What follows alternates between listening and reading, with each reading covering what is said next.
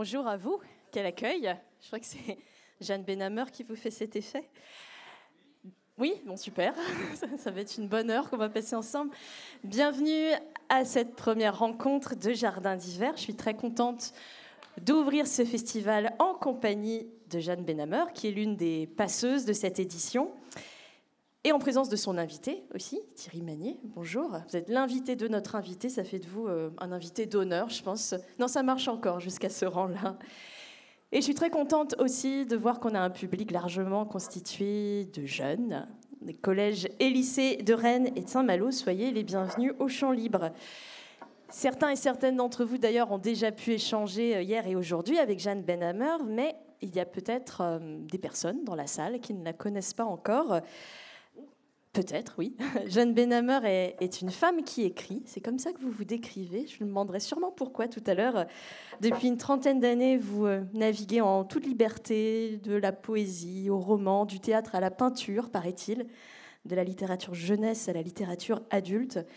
Et vous explorez des thèmes qui vous sont chers, comme euh, l'exil, la création, le rapport à l'autre. On en parlera d'ailleurs euh, lors des trois rencontres qu'on va passer ensemble. Et puis bien sûr la liberté. La liberté, on va en parler cet après-midi. La liberté que cherchent tous vos personnages, quel que soit leur âge d'ailleurs. On a dans vos livres des enfants, des jeunes hommes, des jeunes femmes, des adultes, des personnes âgées. Pour nous accompagner dans cette balade littéraire, on va pouvoir compter sur vous, Thierry Magnier, éditeur, mais vous êtes là aussi en tant que lecteur, bien sûr, et Camille. Pourquoi, Jeanne Benhammer, euh, vous avez eu envie de discuter cet après-midi avec quelqu'un que vous connaissez si bien déjà? Avec qui vous avez discuté beaucoup, beaucoup, beaucoup, beaucoup? Non, j'ai pas dit trop. Alors, alors d'abord, bonjour à tout le monde et on est content de partager ce moment avec vous. Pourquoi est-ce que j'ai eu envie d'inviter Thierry? C'est vrai que je le connais bien. Et j'ai envie de l'inviter parce que je pense que je peux dire, alors n'écoute pas s'il te plaît, parce que sinon après il va se sentir... Euh, voilà, je pense que c'est quelqu'un qui me permet de rester libre depuis presque 30 ans. Et, comment accomplit-il ce miracle Et que c'est quelqu'un qui m'aide dans des moments de doute à garder euh, justement ce cap de la liberté et j'ose espérer que je fais de même pour lui. Voilà. Bah, il va peut-être pouvoir nous le dire. Et, c'est pour ça que je l'ai invité. Hmm. Euh, bonjour. bah, c'est une révélation, elle m'avait jamais dit ça. Non.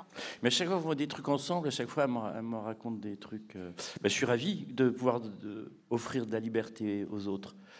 Mais Jeanne, rassure-toi, tu m'en donnes aussi. Oui. C'était beau, non? Voilà, le, ton est donné pour cet après-midi, ambiance intimiste. Oui, euh, mais pas que, mais pas que, parce que quand je parle de la liberté que Thierry m'aide à garder et des moments de doute, je pense à des textes. J'ai vu que tout à l'heure vous aviez ce texte-là, hein. pas assez pour faire une femme. C'est un texte, par exemple, que j'ai essayé d'écrire pendant dix ans.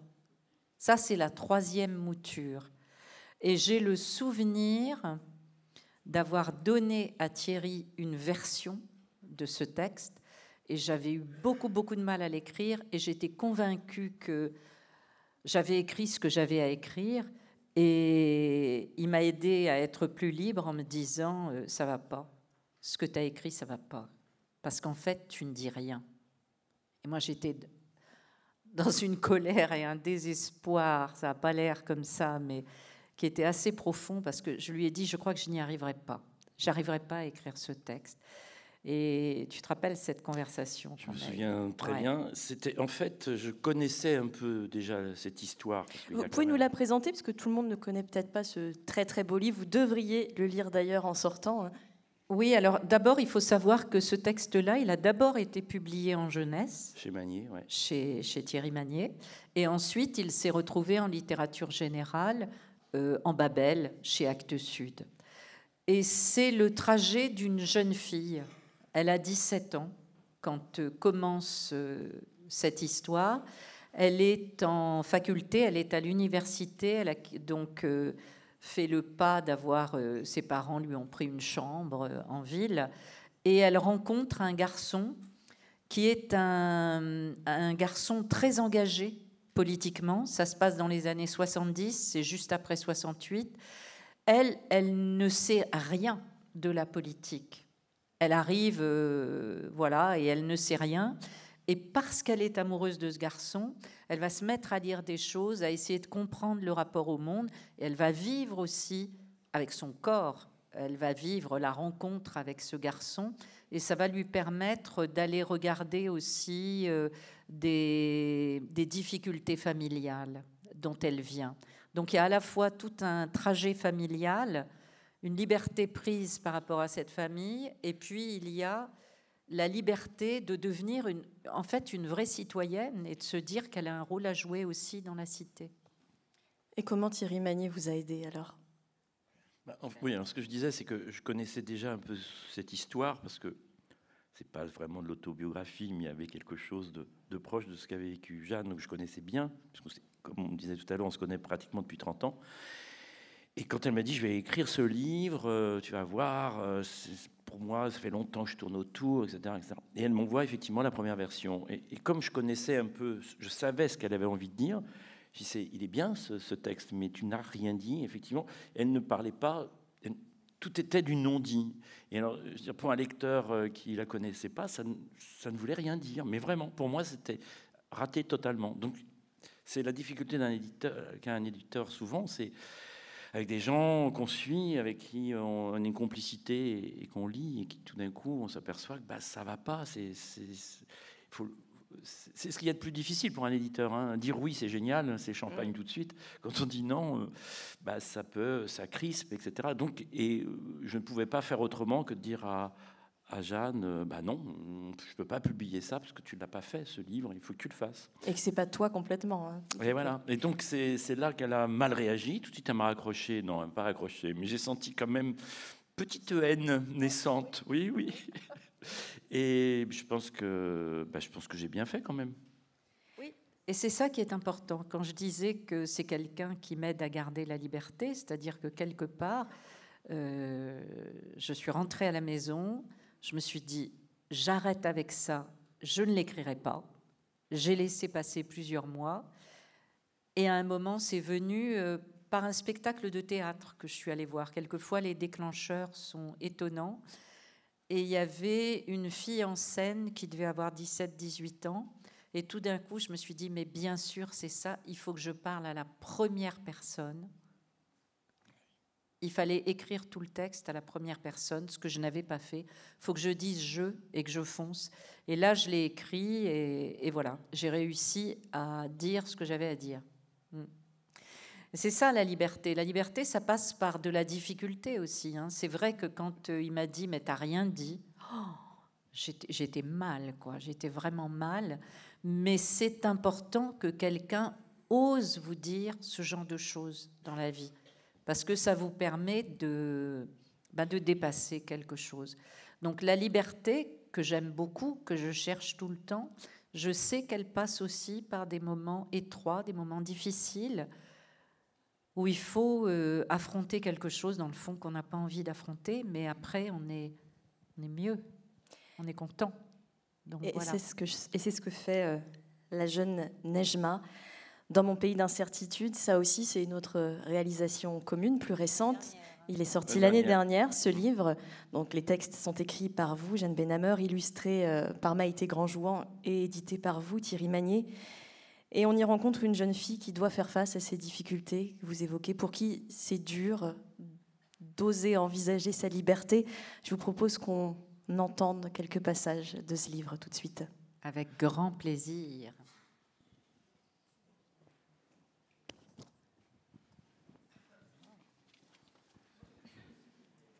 Je m'appelle Nejma, et pas question qu'on m'appelle Neige ou Neji. C'est Nejma. J'aime que mon nom oblige la bouche qui m'appelle à s'ouvrir jusqu'à ce A. Ça me donne un peu plus la sensation d'exister, parce qu'à l'intérieur, là où mon prénom se tait, où il n'y a plus que moi, plus rien n'est sûr ni prononçable. À l'intérieur, je vis dans mon pays d'incertitude. Et cela n'a rien à voir avec le fait que mon père et ma mère viennent d'autres pays que la France. Ils pourraient être né à Paris ou dans un village de la Creuse, ce serait pareil. Je ne me demande plus pourquoi je ne suis pas comme les autres. Ce qui cloche chez moi, ce qui manque pour faire une fille joyeuse de 15 ans qui n'a qu'en tête que les garçons. Je ne me demande même plus ce que je vais devenir plus tard. Je suis tout entière à ce que je fais et c'est plus fort que tout ce que je peux ressentir d'autre. Tout le monde le dit, mes parents en tête, peindre, ce n'est pas un métier. Il faut que je me sorte ça de la tête. Et moi, je ne veux pas. Je ne leur montre même plus ce que je fais. Au début, j'ai essayé, timidement. Tant que j'étais petite, ça les faisait sourire. J'avais droit à des c'est joli, il y a des couleurs, mais c'est quoi? Et puis le c'est quoi, ça représente quoi? A pris toute la place. Merci à vous. Merci.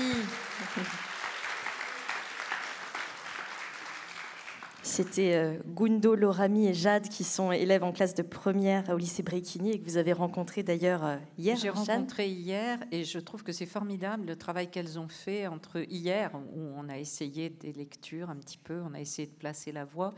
Et, euh, et aujourd'hui, c'est bien, c'est bien ce qu'elles arrivent à faire. je crois qu'elles vont vous surprendre encore tout à l'heure. Tant mieux. Vous avez compris, en entendant ces quelques lignes, que ce livre, Dans mon pays d'incertitude, raconte donc l'histoire de Nejma, adolescente de Grigny. Il y a un autre personnage féminin dans, dans cette histoire euh, qui s'appelle la Tintoretta en italien. Comment vous est venue euh, l'histoire croisée de ces deux jeunes femmes? Alors en fait, moi, je, je suis tombée sur l'histoire de la Tintorette, celle qu'on appelle comme ça la fille du Tintoret, par hasard en lisant un magazine euh, artistique. Et j'ai découvert donc que le Tintoret avait une fille qu'il l'avait habillée en garçon quand elle était petite pour pouvoir l'emmener absolument partout avec lui et qu'elle puisse entendre les conversations, etc. Ce qui était euh, très étonnant pour l'époque de la part de cet homme. Donc une grande liberté euh, offerte à cette petite fille. Et puis, euh, en grandissant, elle a eu envie d'entrer dans l'atelier dans de son père comme le faisaient certains apprentis. Donc, il a accepté qu'elle entre dans l'atelier, qu'elle travaille à faire les fonds, comme faisaient les apprentis, etc. Et puis, au bout d'un moment, elle a voulu faire des portraits. Il a accepté aussi. Et elle a été une excellente portraitiste. Donc, il y avait des commandes qui arrivaient. Et à un moment, le roi d'Espagne a entendu parler de son travail et l'a invité à la cour d'Espagne, ce qui était une consécration. Et là, le Tintoret a dit non. Il ne lui a pas donné l'autorisation de partir. Il a fallu qu'elle épouse un joaillier de, de, la ville. Et en fait, elle est morte en couche.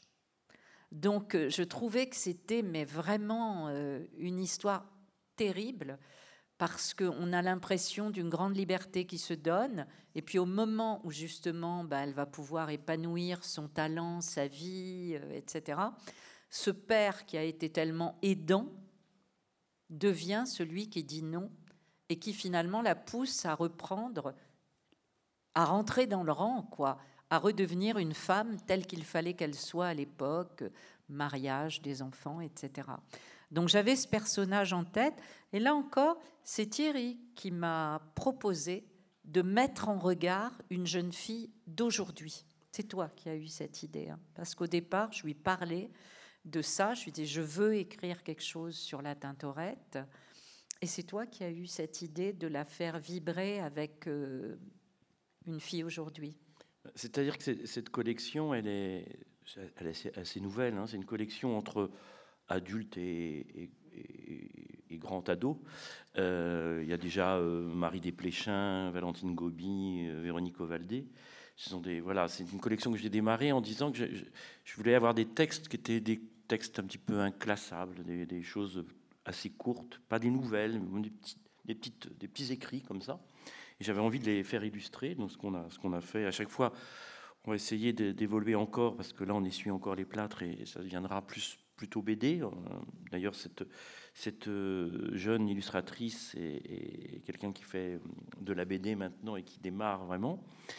Et euh, c'est vrai que quand Jeanne m'a raconté cette histoire, je me suis dit, ça serait bien dans cette collection.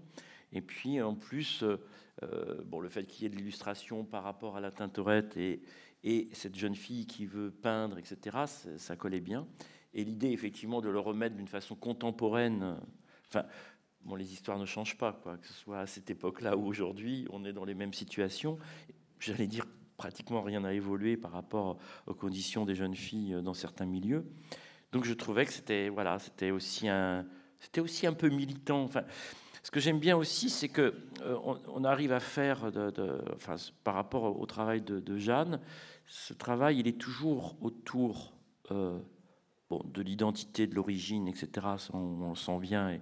Et ceux qui partent et ceux qui reviennent, etc. Il y a toujours des déplacements, des mouvements, mais il y a toujours une relation à quelque chose d'artistique. Parfois la danse, parfois, parfois l'écriture, parfois la peinture. Et, en fait, tout ça est cohérent dans l'œuvre de Jeanne. Donc j'aimais bien que ce, petit ouvrage soit, voilà, soit une espèce de petite chose euh, qui est à la fois poétique. Il y a aussi la poésie toujours. Hein, quand, on reprend le, premier texte de, Jeanne en, adulte, Les Demeurés, qui aurait pu être très bien d'ailleurs édité par un très bon éditeur jeunesse, mais bon, c'était avant. c'était avant. Et, Les Demeurés, c'est déjà la naissance de tout ça.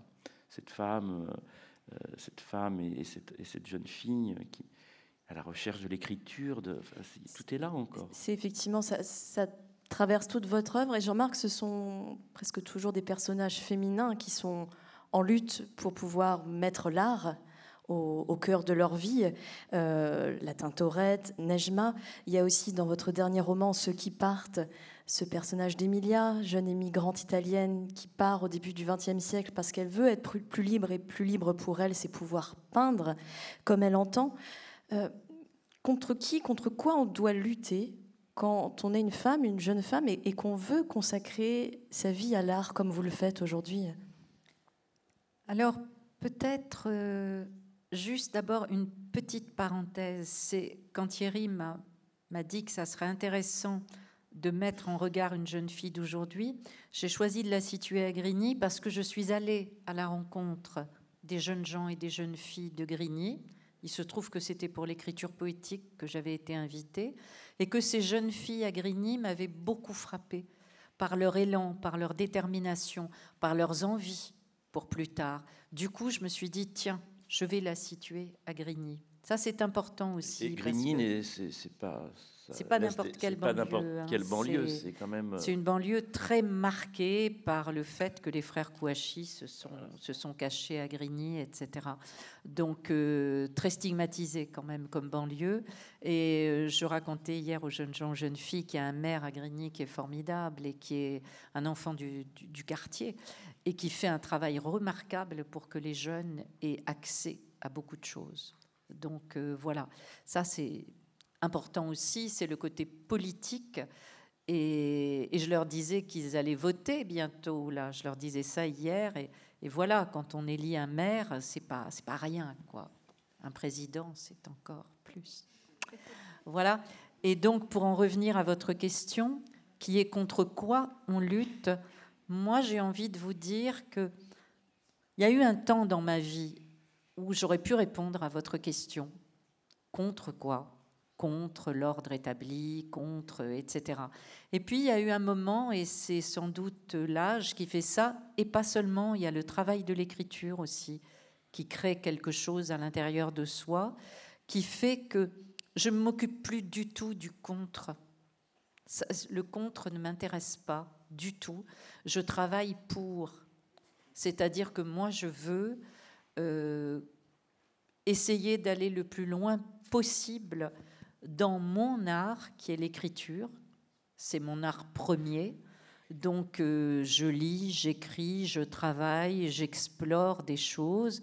Et puis c'est vrai que la peinture fait partie de ma vie depuis longtemps, mais que je ne partageais pas cette, euh, cette activité-là parce que j'estimais que c'était pas suffisamment abouti pour être partageable et que maintenant je vais effectivement commencer à partager mon travail de peinture. Donc euh, voilà, c'est je travaille dans le pour.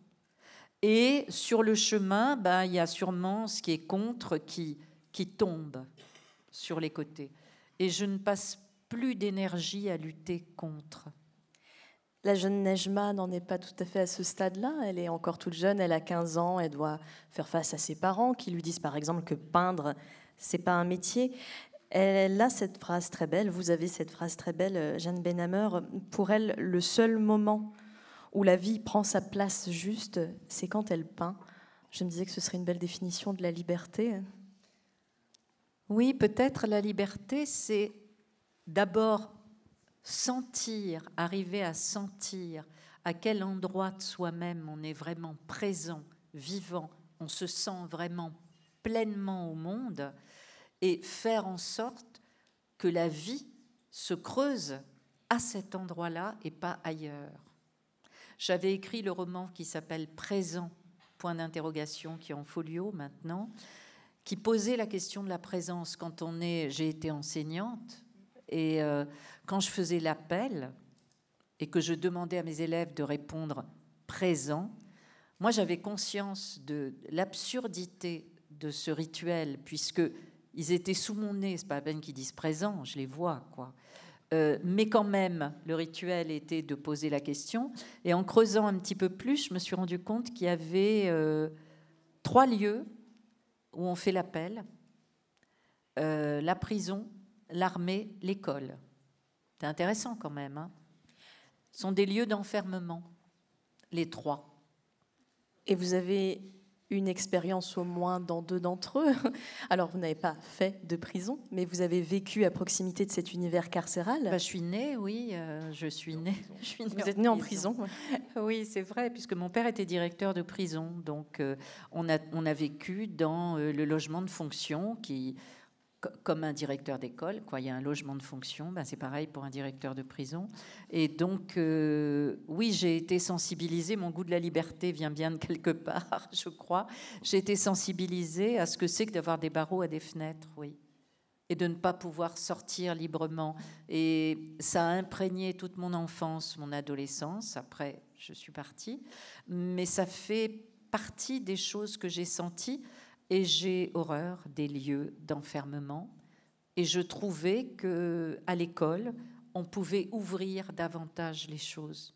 J'ai fait cours avec des portes ouvertes, par exemple, en disant à mes élèves, ça c'était à Bobigny, dans le 9-3, euh, que s'ils avaient envie de se dégourdir les jambes, ça ne me posait pas de problème. Tant qu'ils ne faisaient pas de bruit dans les couloirs, qu'ils ne dérangeaient personne, pouvaient très bien se lever. Voilà. Et ça s'est bien passé, hein. ça s'est très bien passé. Vous avez été enseignant aussi, je crois, Thierry Magnier, dans une période un peu lointaine. Oui, il y a longtemps, il y a très très très longtemps, mais euh, dans un milieu un peu particulier, c'était un lycée agricole, donc c'était assez facile à l'époque quand même. il y a plus de 30 ans, euh, on avait. Mais c'est vrai que j'ai, oui, il y a cette liberté. Je l'ai toujours. Euh, en tout cas, je ne sais pas si j'ai réussi ça, mais j'ai toujours vécu dans cette espèce de liberté. Et, et, c'est vrai qu'en vieillissant, c'est terrible. Quoi. On n'accepte on, plus ne plus être libre. C'est plus possible. Et déjà, même, j'ai fait beaucoup de pensions, etc. Mais déjà, je supporte pas, je supporte pas l'enfermement. C'est quelque chose qui me, faut que je bouge, faut que je fasse. Voilà. Si je ne fais pas, si je ne bouge pas, je, je, suis pas bien. Faut, vous l'éprouvez où votre liberté? Dans quel moment euh, votre vie prend sa juste place pour reprendre les bah, termes la, de la grosse partie, La grosse partie de ma liberté, elle est, elle est, elle est dans ce que j'ai dit.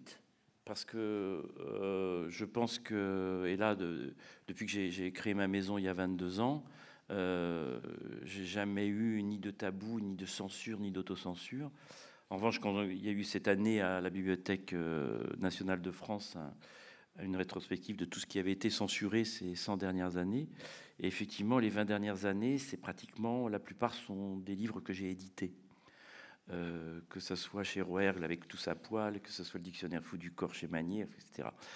Et euh, je me suis dit, en fait, je me suis jamais censuré. Et, j'ai eu un moment de. Alors là, pour le coup, de, un coup de mou. Vous savez, quand euh, tout d'un coup, on vous appelle dans les radios et tout pour parler de ça, et, et vous dites, mais mon travail, c'était pas ça, quoi. Enfin, c'était pas le fait d'être joyeux d'être censuré, c'était jamais de la provocation, c'était tout simplement qu'il fallait partager des choses et dire réellement des choses, et particulièrement pour les enfants et les adolescents.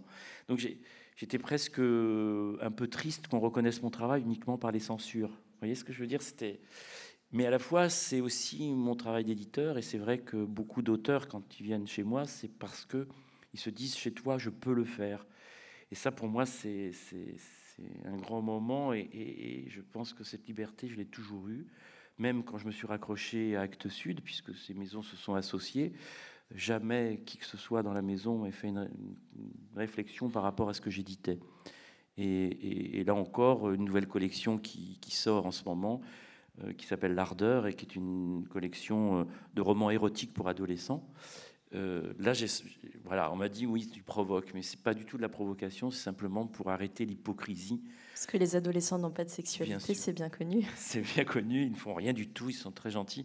Et preuve, ils sont là cet après-midi. Et je pensais, et je pensais qu'il était nécessaire et nécessaire et important aujourd'hui de, de mettre dans les mains des, des, adolescents euh, euh, des, des, ouvrages qui traitent de, de, du fantasme, de la sensualité, de, euh, de l'érotisme, sans qu'il y ait aucune vulgarité et surtout qu'il n'y ait plus tous ces clichés qu'on trouve dans les choses dites autorisées. Alors là, euh, les 50 nuances degrés, les, les after et autres choses qui sont lues par des millions de, gens où vraiment les stéréotypes sont terribles et qu'il faut absolument oublier.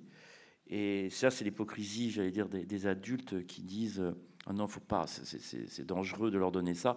Mais en revanche, ils leur donnent effectivement ces bouquins-là et, laissent accès à la, à la, au net ou, mm. Internet où on trouve tout et n'importe quoi. En vous entendant parler euh, de sexualité, du corps, des sens, je me dis que la liberté, c'est aussi une expérience qu'on vit dans le corps, c'est une expérience corporelle. Euh, qu'est-ce que vous éprouvez quand vous écrivez, vous, Jeanne Benhammer?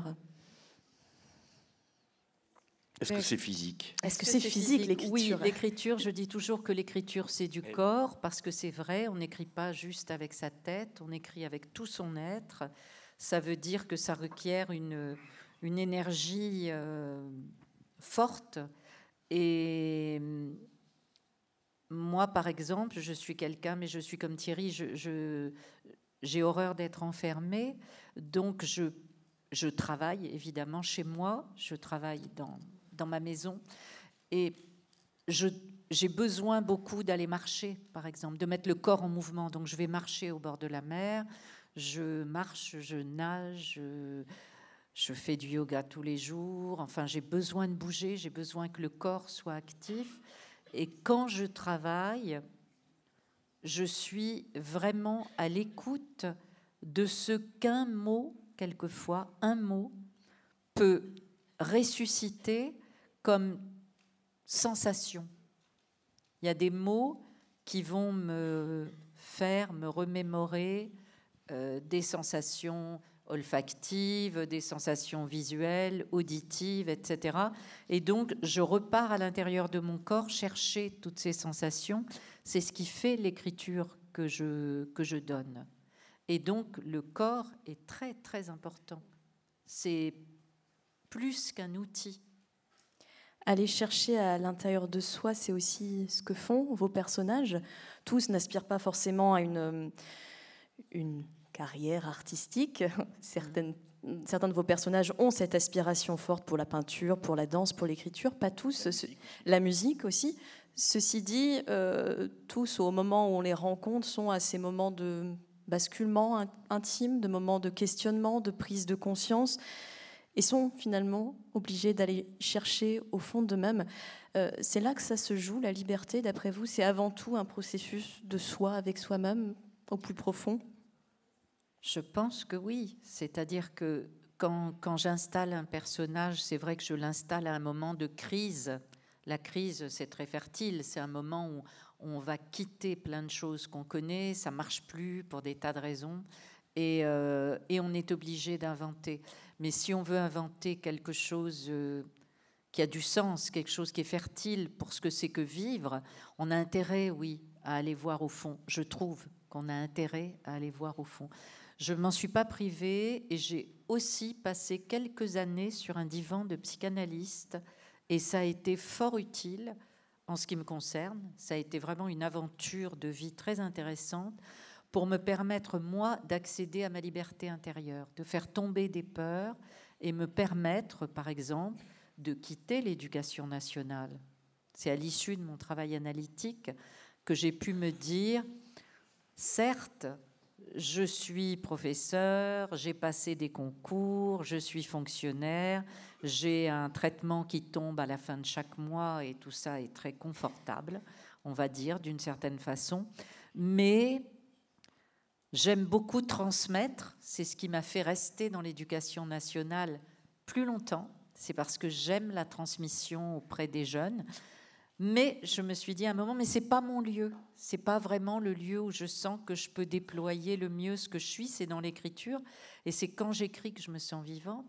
Et c'est à l'issue du travail analytique que j'ai pris le risque de quitter. Donc toute cette sécurité financière, euh, etc.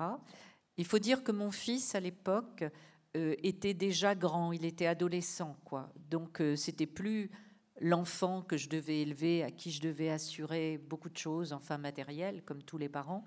Donc je me sentais quand même plus libre de pouvoir euh, y aller en me disant bon ben voilà, je vais m'occuper que de moi, c'est bon. Si euh, je manque d'argent, je me débrouillerai. Vous avez évoqué la peur et c'est évidemment le nœud quand on parle de liberté. Euh, Octave, dans un livre qui s'appelle Profane, à cette phrase La liberté est terrible, si petite pour chacun, la si petite liberté humaine, et ce désir parfois de l'enfoncer sous la terre, parce que trop, si petite, mais déjà trop, on a peur. Elle est magnifique, cette phrase, et elle est terrible, c'est là que tout se joue, dans cette peur euh, de la liberté. Alors heureusement, vos personnages, euh, et en cela, ils peuvent nous donner quelques idées, vont chercher des ressources en eux, mais aussi à, l'extérieur. Et je dois dire que c'est ce qui me touche souvent dans vos livres, c'est que la liberté euh, et cette quête intérieure que vous évoquiez n'est pas un repli sur soi, comme on nous le présente peut-être beaucoup aujourd'hui. Euh, c'est aussi la capacité à aller se frotter aux autres, à aller chercher euh, à l'extérieur. Est-ce que vous voudriez bien, Thierry Magny, nous lire un petit extrait auquel je pense de, ce livre dont vous avez parlé tout à l'heure Faites voir voilà, si je peux le lire. Il doit y avoir une petite, une petite phrase, une petite flèche quelque part. Il y a une petite flèche mm. quelque part. Ah, c'est là C'est dans cet état étrange ouais. Allez.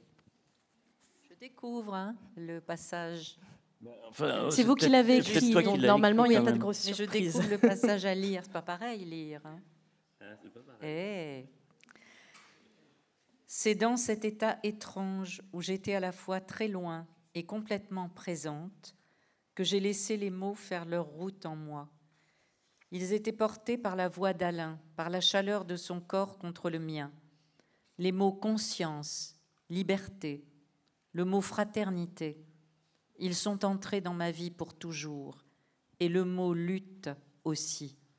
Je les voyais dans ma tête, ces femmes et ces hommes, prêts à tout, à perdre la vie pour que la dignité, la force de tous les autres soient préservées. J'étais avec eux de tout mon être, et depuis longtemps. J'ai inscrit mon combat de petite fourmi dans le combat plus vaste des humains, et j'ai senti une place pour moi dans le monde. Moi aussi, je savais ce que voulait dire au plus profond le mot oppresseur depuis toute petite. Et depuis toute petite, j'étais en lutte pour me préserver. Le monde m'ouvrait une porte pour déployer ma lutte plus largement. Il vous a plu ce passage C'était bien choisi. Euh, oui, cette lutte, mais qui est un moyen parmi d'autres, une ressource parmi d'autres que vos personnages vont aller chercher, mais pour être capable de sortir d'eux-mêmes et de ne pas rester dans cette quête purement tournée vers eux-mêmes. Quelles sont vos autres ressources ou quelles sont les autres ressources de vos personnages pour accéder ou en tout cas toucher du doigt cette liberté? Je peux dire, qu'il y a autre chose, il y a l'enfance. Ouais.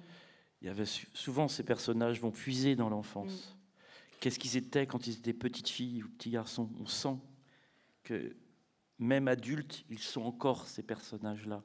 Et ça, moi, c'est quelque chose qui me passionne. On retrouve ça. Enfin, moi, c'est quelque chose. L'enfance dans l'écriture adulte, c'est ce qu'il y a de plus beau. On est tout entier contenu dans son histoire, dit un de vos personnages mm. qui pense à ce retour à l'enfance. Ce que je pense, c'est que quand on est enfant, pour moi, l'enfance, elle s'arrête au moment où on comprend qu'on est mortel.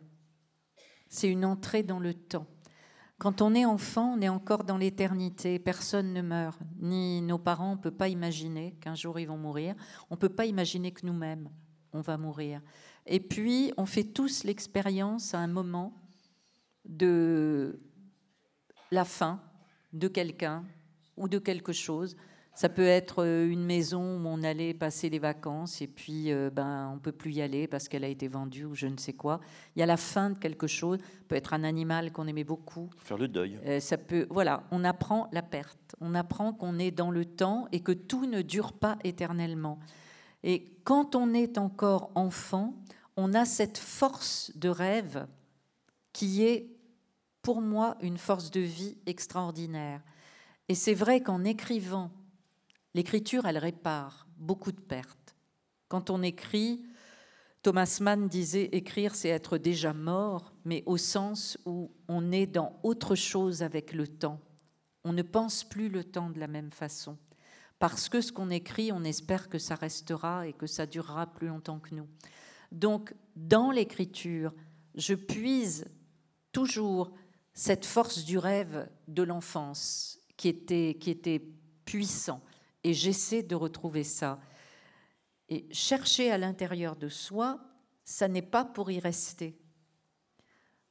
Il y a des gens qui restent parce qu'ils vont pas assez loin à l'intérieur. Si on reste dans les couches comme ça de notre petite histoire, notre famille, etc., on peut se perdre et rester enquisté là-dedans et ne jamais rejoindre les autres. Si on va suffisamment loin, et c'est là que la psychanalyse m'a aidé, parce que c'est un travail, le travail psychanalytique, qu'il y a quelqu'un qui est payé pour ça, qu'on paye, qui sait ce que c'est que cette quête et qui vous aide à aller au plus profond, encore plus loin, au moment où ça va se retourner parce que vous allez aller vers les autres.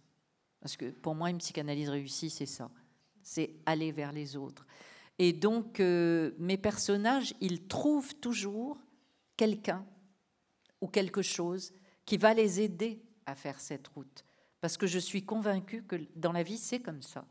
Il y a toujours des rencontres. Il y a toujours, Il y a toujours une rencontre qui va, Tout le temps. va basculer le. Tout le temps, si on veut bien ouvrir les yeux, être ouvert aux autres, à ce qui se passe, il y a toujours quelque chose qui va vous faire signe à un moment. Mais et on qui, se construit uniquement Voilà. comme ça, uniquement par des rencontres. qui va vous permettre d'avancer.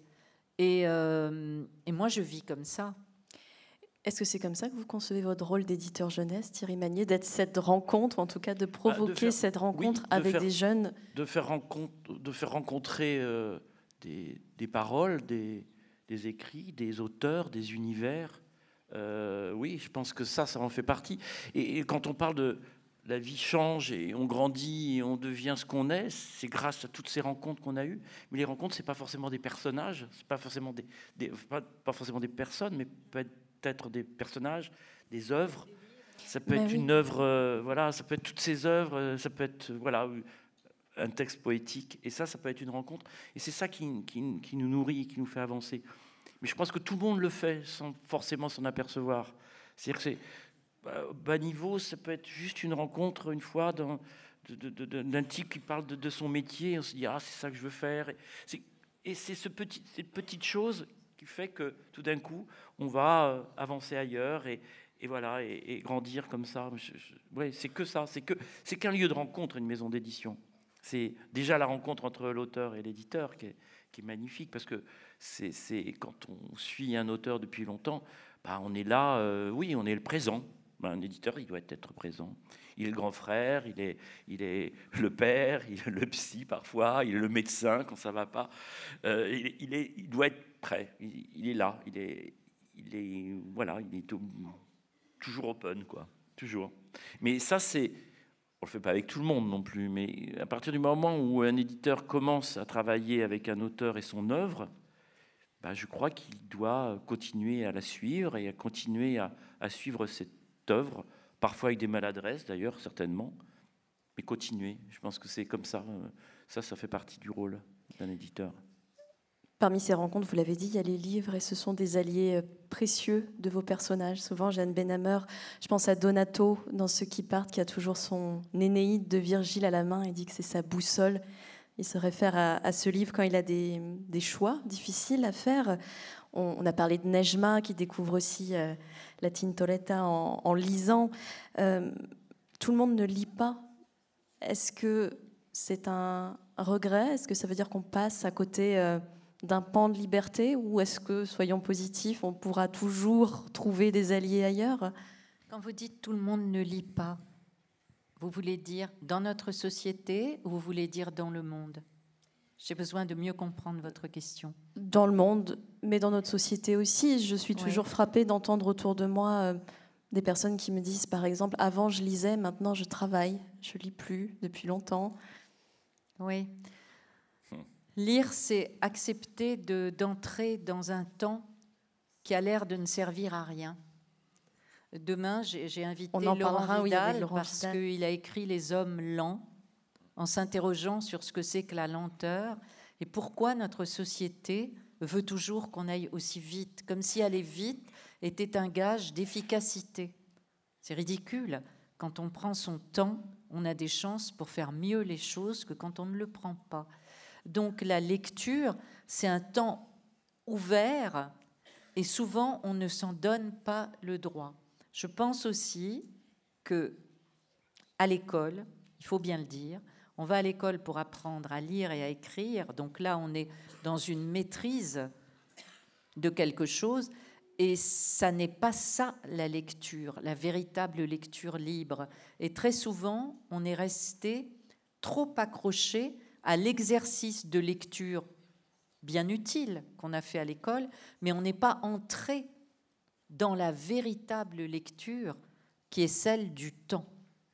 Donc, euh, quand les gens vous disent qu'ils n'ont pas le temps de lire, moi souvent je réponds que le temps c'est pas un objet qu'on aurait comme mmh. ça, qui serait à côté de nous, et puis alors on a le temps, alors on prend ça, et puis on a le temps de faire ci, on n'a pas le temps de faire ça. Non, on est le temps. Nous sommes le temps que nous vivons. En ce moment, je passe avec vous un temps de ma vie que je ne retrouverai jamais. Et pendant ce temps-là, tu lis pas, Jeanne. Pendant ce temps-là, je lis pas et j'écris pas. Et euh, c'est un temps choisi. Je choisis de passer ce temps de ma vie avec vous. Donc c'est précieux pour moi, c'est pas rien. Et ça, j'ai constamment à l'esprit ces choses-là. Si à un moment on conçoit que lire va être euh, comme rencontrer quelqu'un, que ça va être précieux, on a une chance de pouvoir aller vers la lecture autrement. Vous avez parlé de lecture libre. Qu'est-ce que c'est pour vous deux une lecture libre?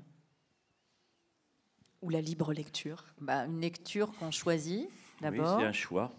Qu'on a, le droit de, on a le droit de fermer euh, si ça ne nous plaît pas. Il y a aussi, il y a aussi que la, lecture par rapport à, aujourd'hui, par rapport, euh, évidemment, on me pose toujours la question par rapport à l'écran, etc., etc. Il faut, faut, se dire que la lecture, c'est un, un, moment où on est excessivement actif. C'est-à-dire, euh, c'est du travail, enfin du travail. Je veux dire, il faut lire, faut s'imaginer des images, etc. Alors qu'on a à notre disposition euh, des écrans qui nous font... Euh, il suffit de s'asseoir et d'être excessivement passif. C'est-à-dire qu'on regarde les choses, on les absorbe. Il n'y a plus de, de, de, recul.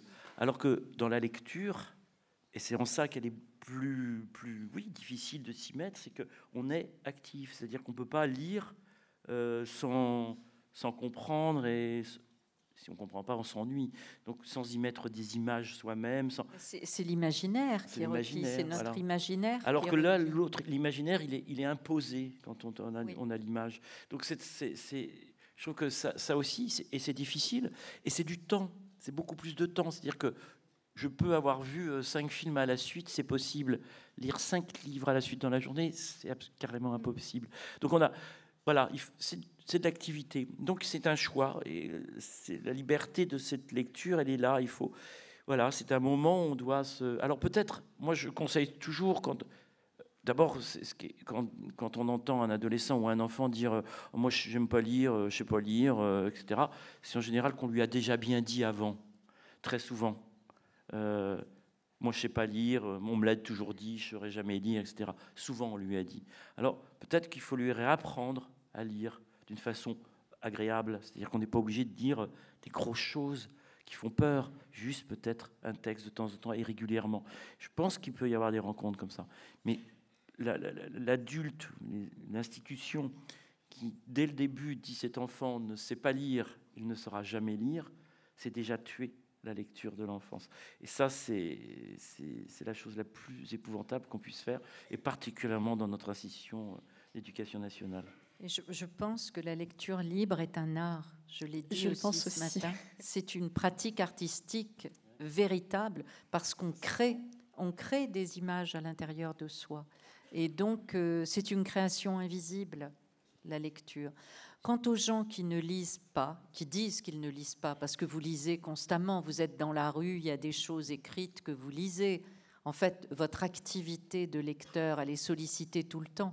Les gens qui ne lisent pas, c'est parce qu'ils ne lisent pas un livre. Mais quelquefois, ils lisent des journaux, ils lisent des magazines. Ils peuvent lire aussi sur le net. Oui, il y a d'autres activités de lecture. Et puis, moi, je pense que chaque être humain est bien libre de mener sa quête euh, comme il veut. Il y a des sociétés où c'est l'oral qui était très important et pas les signes écrits. C'est un autre type de rapport au monde et pourquoi pas?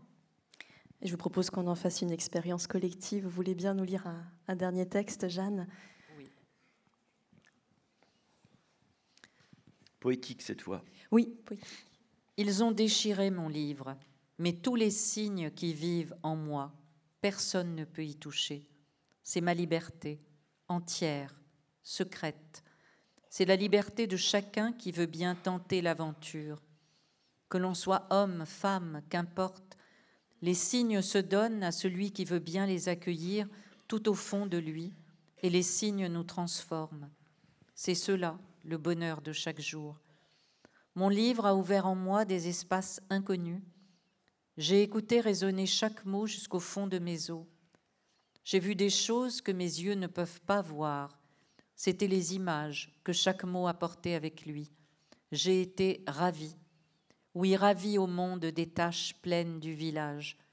Quand j'allais chercher mon eau au puits, mes yeux étaient loin. Je rêvais. Je rêvais. C'étaient les mots. Je me découvrais, neuve aussi, et neuf mon regard sur chaque chose quand je revenais de mes rêves. C'est cela, vivre. Bah, c'est une belle chose par rapport à tout ce qu'on vient de dire. C'est vraiment une illustration parfaite. Pour terminer cette rencontre, on va redonner la parole, euh, si vous le voulez bien, à Nejma, ou plutôt aux différentes Nejma qu'on a entendues tout à l'heure pour vous donner à entendre euh, ce que ça peut donner, une vie dans laquelle on arrête d'avoir peur et qu'on essaie de s'approcher un petit peu plus de sa liberté et de sa voix singulière. Je leur laisse la scène maintenant.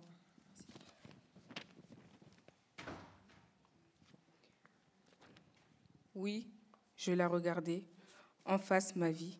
Je ferai ce qu'il faut pour qu'on me laisse tranquille le jour, mais la nuit, la nuit, personne ne peut me contrôler. La nuit, c'est pour moi. Tant pis pour les autres, tant pis pour les heures de sommeil en moi. La nuit, je suis libre.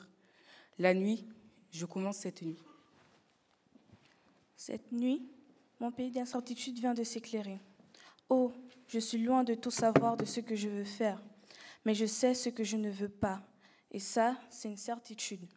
Je ne serai pas la tintorette. Je ne laisserai pas réduire ma vie.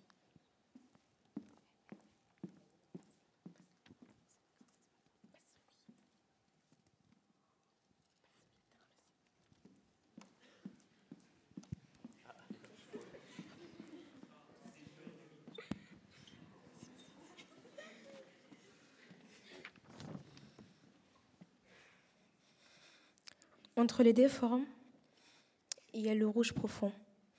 Je protège la tinterette et je lui ouvre avec la couleur bleue une voie magnifique. Mon pinceau a fait le trait tout seul, une belle ligne bleue, une route face à elle. Oui, mon cœur est vaste, mais le sien l'était aussi. Alors je lui promets, du plus profond de moi, que je ferai route pour elle et pour moi.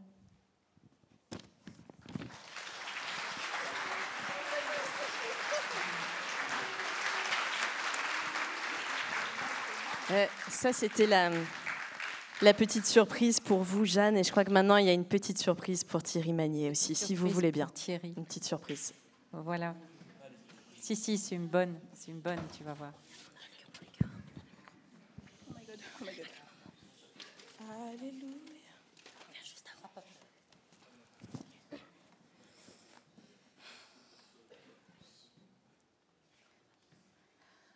I heard there was a secret chord that David played and it pleased the Lord, but you don't really care for music, do you? Well, it goes like this the fourth, the fifth, the minor fall, and the major lift, the baffled king composing hallelujah. Hallelujah. Hallelujah. Hallelujah. Hallelujah.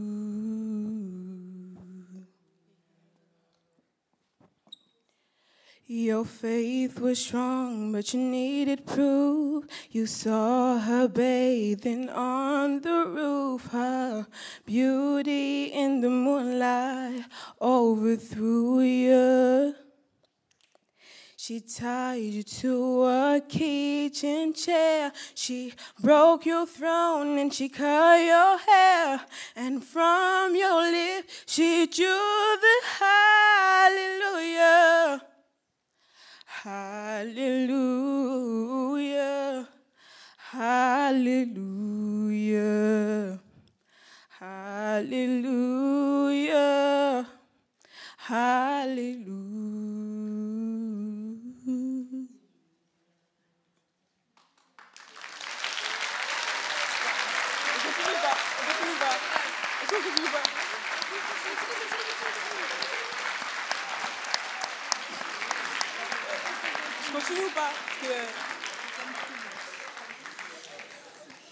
C'était pas fini.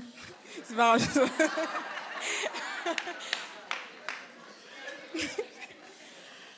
I did my best, it wasn't much. I couldn't feel, so I tried to touch. I've told the truth, it didn't come to fool you. And even though it all went wrong, I stand before the Lord of song with nothing in my tongue but hallelujah. Hallelujah. Hallelujah. Hallelujah. Hallelujah. Alléluia. Alléluia. Alléluia. Alléluia.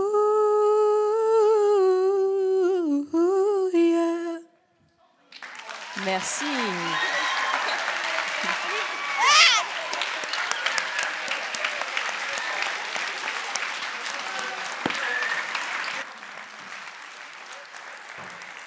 Merci.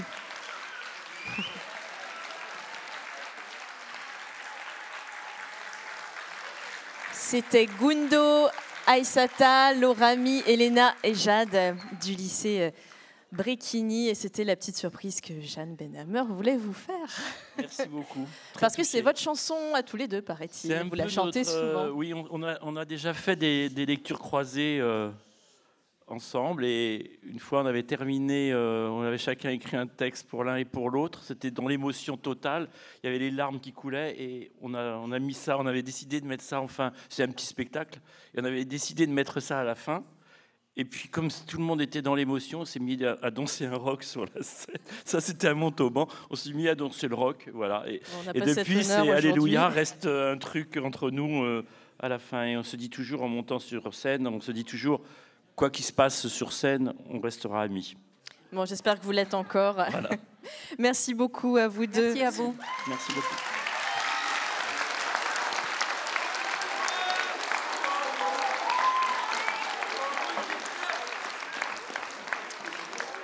On a quelques minutes encore devant nous quand même si vous voulez réagir, poser vos questions, partager vos moments de liberté.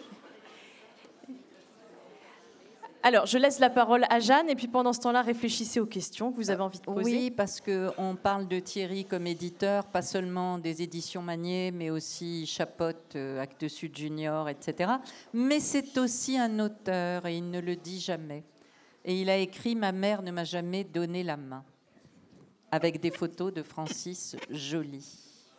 Voilà. Donc il faut Merci. savoir, il avait écrit aussi autre chose avant. La gâche-vie. Voilà. Et j'espère qu'il va écrire encore d'autres choses après. Après. Est-ce qu'il y a des questions dans la salle? Oui, est-ce que des micros peuvent... Il y a une personne ici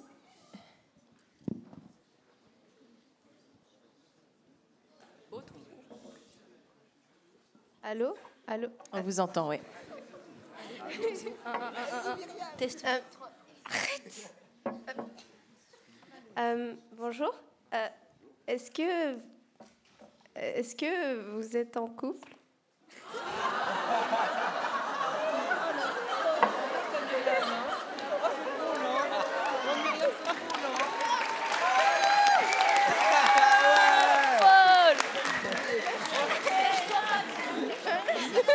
Est-ce que, est que de savoir ça, ça change les choses? Non Si c'est trop personnel, Alors, c'est pas non, on va vous dire la vérité vraie. Oui. Euh, la vraie vérité, c'est que nous sommes euh, demi-frères et demi-sœurs.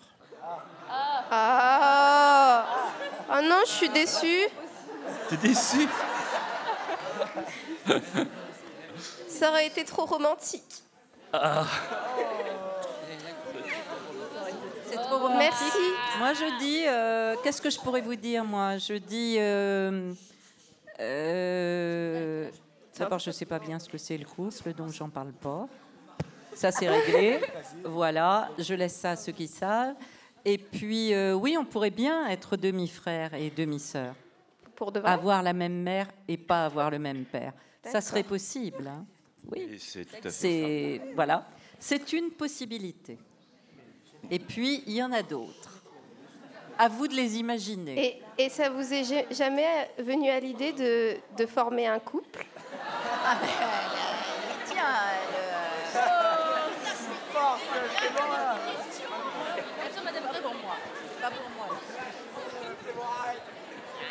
Les jeunes ont, ont- ont des questions déroutantes parfois. Alors, est-ce qu'il y a d'autres questions dans l'assistance? Laisseront Oui, imaginer. est-ce que le micro Voilà. peut passer ici? Merci. Alors, on- on- s'il vous plaît, on aimerait bien pouvoir entendre les questions d'ici. On vous écoute. Et euh, il y a une question que je me posais. Donc, euh, vous dites, euh, vous avez dit pendant la présentation que s- on avait le droit de fermer le livre s'il ne nous plaisait pas. Seulement, moi, en fait, quand je lis un livre ou que j'écoute une musique, je me force à aller jusqu'au bout parce que ce que je me dis, c'est que si ça me plaît pas sur le moment, ça pourrait peut-être euh, me plaire par la suite. Qu'est-ce que vous. Vous voyez ça comment vous? Ah, ça c'est intéressant. Euh, Moi, je, ce que je pense par rapport à ça, c'est que j'essaie de suivre ce que je sens. En règle générale, je suis une fille plutôt obstinée, assez persistante, sinon j'arriverais pas à écrire un livre jusqu'au bout. Donc, euh, quand je pose un livre, c'est que vraiment je n'entre pas. Par contre, ce que je me dis, c'est que je pourrais entrer à un autre moment de ma vie ou euh, dans quelques années, que c'est possible de reprendre le même livre et que cette fois j'y entre. Après, on est chacun différent par rapport aux lectures. hein. Et, toi, Thierry Bah, moi, c'est vrai que j'ai encore un, truc un peu différent parce que dans mon métier, euh, c'est beaucoup, beaucoup de lectures. Et c'est pas forcément des lectures choisies. C'est-à-dire que c'est des, des- choses qu'on m'impose, puisqu'il faut que je dise à un moment si j'ai dit ou pas. Il faut que je lise. Et je peux vous assurer que ça prend énormément de temps dans mes lectures et ça me prend du temps sur des lectures que j'aimerais bien faire moi, mais j'ai pas le temps parce que j'ai ce travail. Et euh, alors je suis de ceux qui euh, ne savent, enfin, je sais pas sortir d'une salle de spectacle. Hier, je suis allé voir un spectacle de danse. Pas bien du tout. Je suis resté jusqu'au bout. Quand je vais voir un film qui est pas bien du tout, je reste jusqu'au bout. Parce que je me dis, il y a acte de création, que forcément il y a un artiste derrière et que peut-être il a arrêté le début et peut-être que là il va y avoir un moment magnifique. Je l'attends. Et ça, c'est ma déformation professionnelle parce que quand je lis un roman euh, qu'on me donne, je commence à le lire. Si je m'ennuie, je me dis, il y a peut-être quelque chose quand même parce que c'est du travail tout ça. Pas, on ne doit pas le alors c'est ça, ça m'a déformé du coup. Et euh, donc je me dis, il y a peut-être quelque chose, une lumière. Alors quelquefois, il y a une petite chose, ce qui me permet de dire à l'auteur, non, je ne prends pas ce bouquin, il n'est pas bien.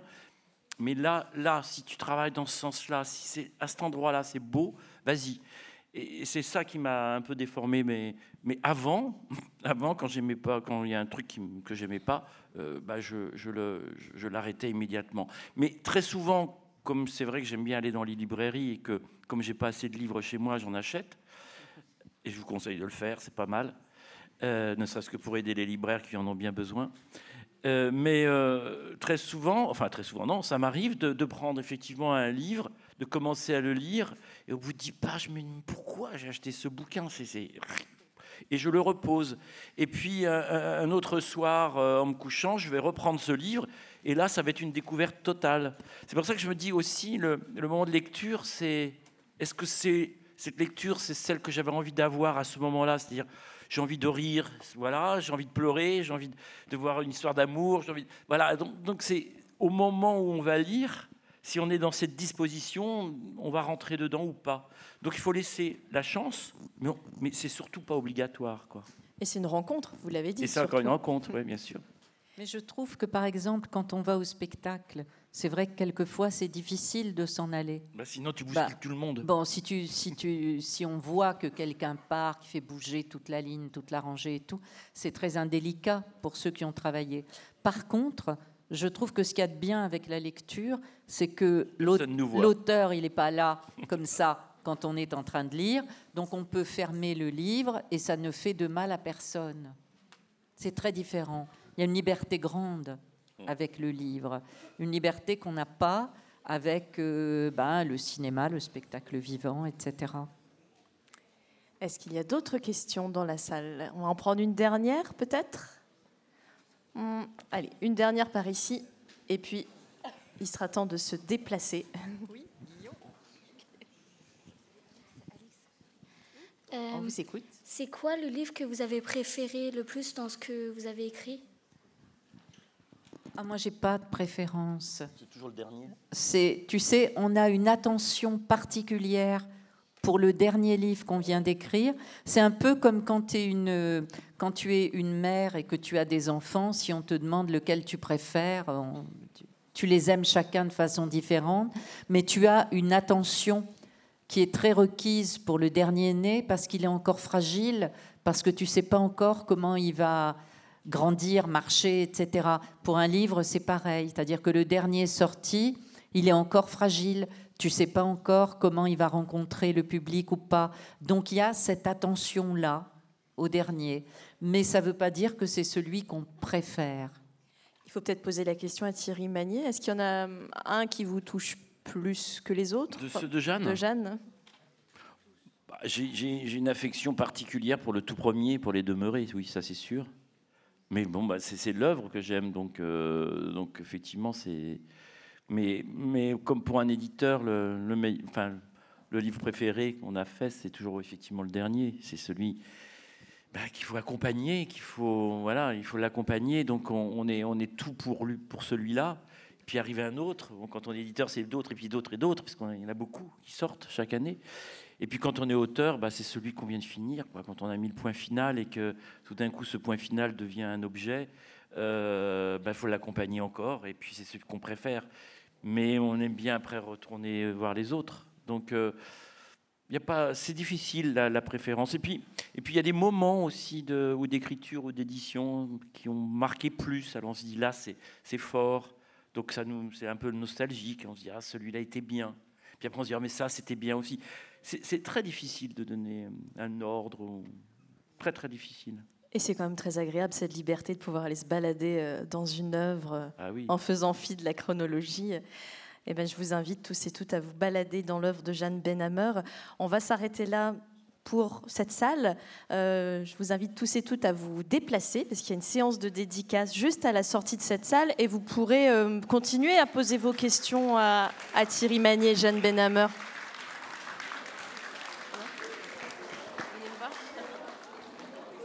Merci beaucoup. Bon après-midi.